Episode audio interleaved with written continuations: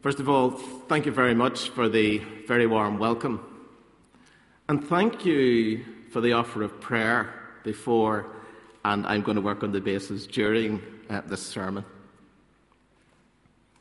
It ain't the parts of the Bible that I can't understand that bother me. It's the parts that I do understand. This quotation is attributed to the American author Mark Twain, and I believe it speaks for itself. A few moments ago, Jane read from Matthew's Gospel, chapter 5, which presents us with the teaching of Jesus, and part of which we know as the Sermon on the Mount. And I want to focus on what I call the radical demands of reconciliation. It's not difficult to understand, it's more difficult to put into practice and live in everyday life. And Jesus builds his listeners in his approach to accept something important.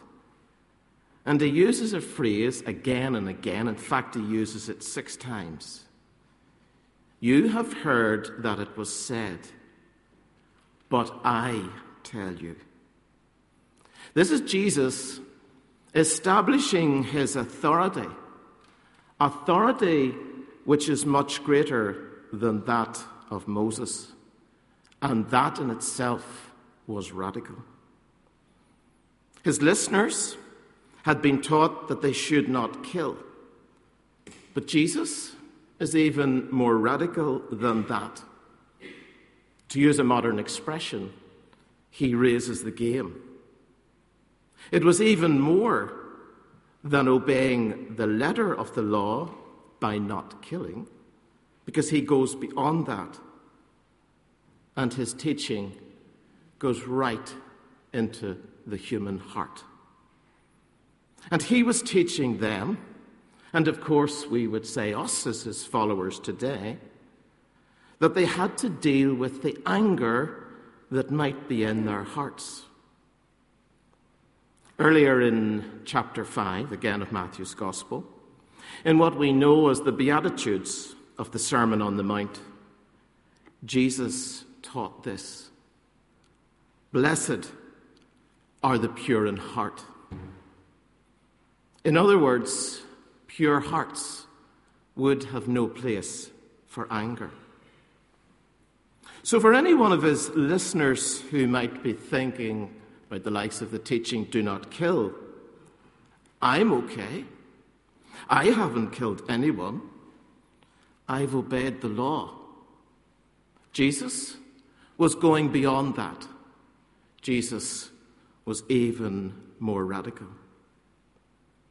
He was radical also when it came to the likes of name calling, calling a brother or a sister names.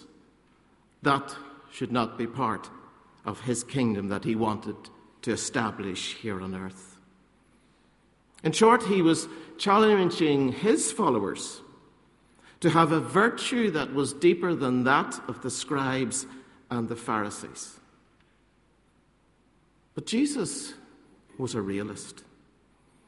He recognized that relationships, even in the best of relationships amongst his followers, would and could go wrong from time to time. And so he taught them what to do when such a case would come about. His teaching on reconciliation was simple and yet radical. They were to resolve their differences before they would worship together. Let's hear again his words. Therefore, if you're offering your gift at the altar, and there remember that your brother or sister has something against you, leave your gift there in front of the altar. First, go and be reconciled to them, and then come and offer your gift. So, in other words, We need to be reconciled with our brothers and sisters first before we offer our gift at the altar and not the other way round. Reconciliation is not only about God reconciling the world to himself in Jesus, or what is sometimes called vertical reconciliation, but also the followers of Jesus were to be reconciled amongst themselves, horizontal reconciliation. And yet, many of us who call ourselves Christians continue to worship, bringing our gifts before the altar, whilst in our human hearts still being angry, calling names, being responsible for unreconciled relationships. Now, as I read this piece of scripture, I understand Jesus to be referring to those occasions when his followers have done something wrong, have sinned against one another, and are responsible, and so, being responsible, need to seek for reconciliation. I don't believe he's saying that his followers are responsible for people having issues against them, such as when he taught earlier, Happy are you when people abuse you and persecute you and speak all kinds of calumny against you on my account. In short, I believe that for us today, the teaching of Jesus means that when we have done wrong, when we have sinned, and that we remember that in coming to church or into worship, then we're responsible. Then we have to go and seek for reconciliation. And that doesn't mean that we're responsible to make reconciliation happen, because clearly there have to be two sides to this. Clearly, our brother or sister has to respond, to accept our overtures and of course, we have no control of how he or she will respond. But for various reasons, we don't always seek to be reconciled. Even what? With Jesus saying, Go and be reconciled. It could be through fear. Fear that if I make the first move, the other person might reject it and might reject me. And so it takes courage to leave our gift before the altar and to go and to be reconciled. It takes humility to say simple words, simple phrases. I'm sorry. I was wrong. Please forgive me. And yet, those simple words if sincerely meant, can actually go a long way, I believe, to reconciliation. But none of us should estimate, underestimate the courage needed to take the first step. I've sometimes heard people, when we talk about reconciliation, say things like, it's all very wishy washy. I've heard others say we shouldn't use the word reconciliation or that the word has been hijacked. But with respect, I disagree. I believe that the problem is that for us as Bible believing Christians, we haven't been practicing what we have been taught. We need to demonstrate in word and deed what it means to go and to be reconciled with our brothers and sisters when we have done something wrong. Whilst this passage is about individual reconciliation, I believe that similar principles can apply to the wider need for reconciliation in our society. On Friday night, the highly regarded, respected painter Colin Davidson was in conversation with writer and broadcaster Brian Rowan in the Agape Centre in Belfast South Methodist Church as part of this Four Corners Festival. When Colin was talking about his amazing silent testimony exhibition and his paintings of 18 people, he mentioned two words that stayed with him from the experience compassion and acknowledgement. And he told us that he saw these words, compassion and acknowledgement, as key to the future to help us move forward as a society. And he suggests that in our dealings one with the other, if, we're, if compassion were to be the only mode behind that engagement, it could make such a difference. He also mentioned acknowledgement.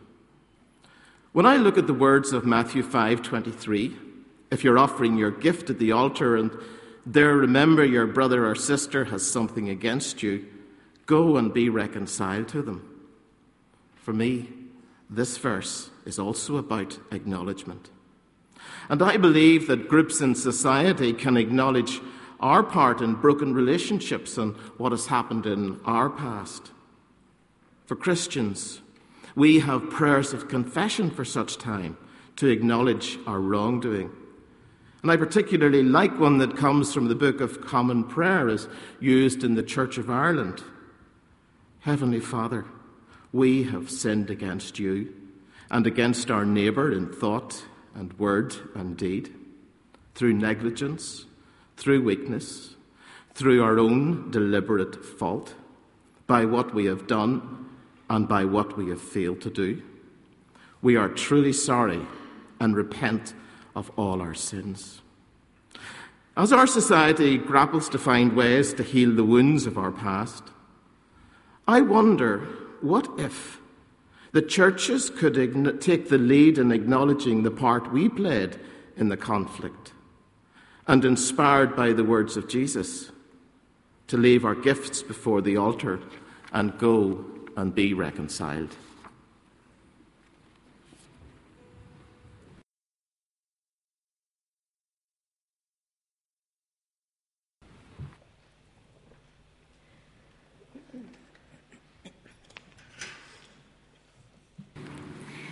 It was my very great pleasure to attend several of the Four Corners Festival events this week.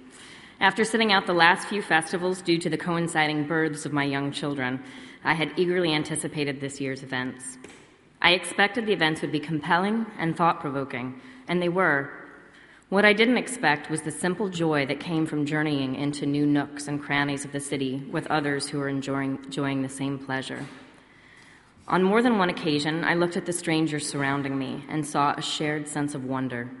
Whether it was on the walk through the interface communities of West Belfast or during an event in which victims and survivors of the Troubles told their stories, groups of strangers were pulled together by the intimacy of sharing what became sacred space.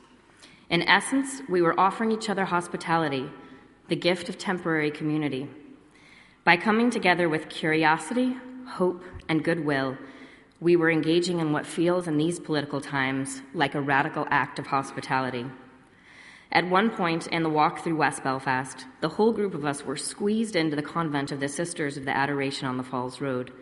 Catholics, Protestants, and people who wouldn't claim to be associated with Christianity. All were listening rapt as one of the elderly nuns explained what it was like to minister to people during the height of the hunger strikes. As I looked at the group around me that was certainly not comprised of the usual suspects, I felt like this temporary community was a far cry from much of what goes on in Northern Ireland. The present political situation has caused many people in Northern Ireland to feel hopeless, particularly following the often dehumanizing rhetoric we've heard in world politics over the past year. People have been hungering for moments of grace and civility. The Four Corners Festival couldn't have taken place at a better time.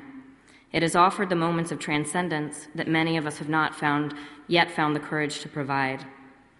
The strength of the festival, people inviting other people into conversations that involve a slight step into the unknown, has provided those moments of grace that give us the energy to transform our business as usual situation into something new. Two of the most powerful events in the festival program were an event featuring the stories of four people injured or bereaved by the conflict, and an event featuring a conversation between journalist Brian Rowan and artist Colin Davidson about silent testimony, Davidson's portraits of victims and survivors of the Troubles. Both events acknowledge the wounded part of Belfast's history, bringing often forgotten voices and stories to the forefront of our attention. By providing space for victims and survivors' experiences to be voiced, the festival was highlighting the need for this ongoing conversation in our society. And by acknowledging the past, a sense of hope for the future was experienced by many of those attending. As one of the res- respondents said of the Silent Testimony exhibition, the exhibition made him realize that the past is part of the future and not just an inhibitor to it. There is a possibility of a broken, honest, but vibrant future, he said. In event after event this week, I witnessed hope being embodied as people celebrated what is good in our city and talked about ways in which Belfast's difficult past can be recognized and acknowledged. I feel like one of the Four Corners Festival's great gifts is holding hope. Somehow, this ragtag bunch of volunteer organizers have found a way of helping people invite each other into our respective corners of the city, as well in, as into our respective sorrows and joys. And this has generated hope at a time we need it the most hope that we can acknowledge our past, hope that we can create a future together, hope that our city will thrive and grow. Wounded and wonderful indeed.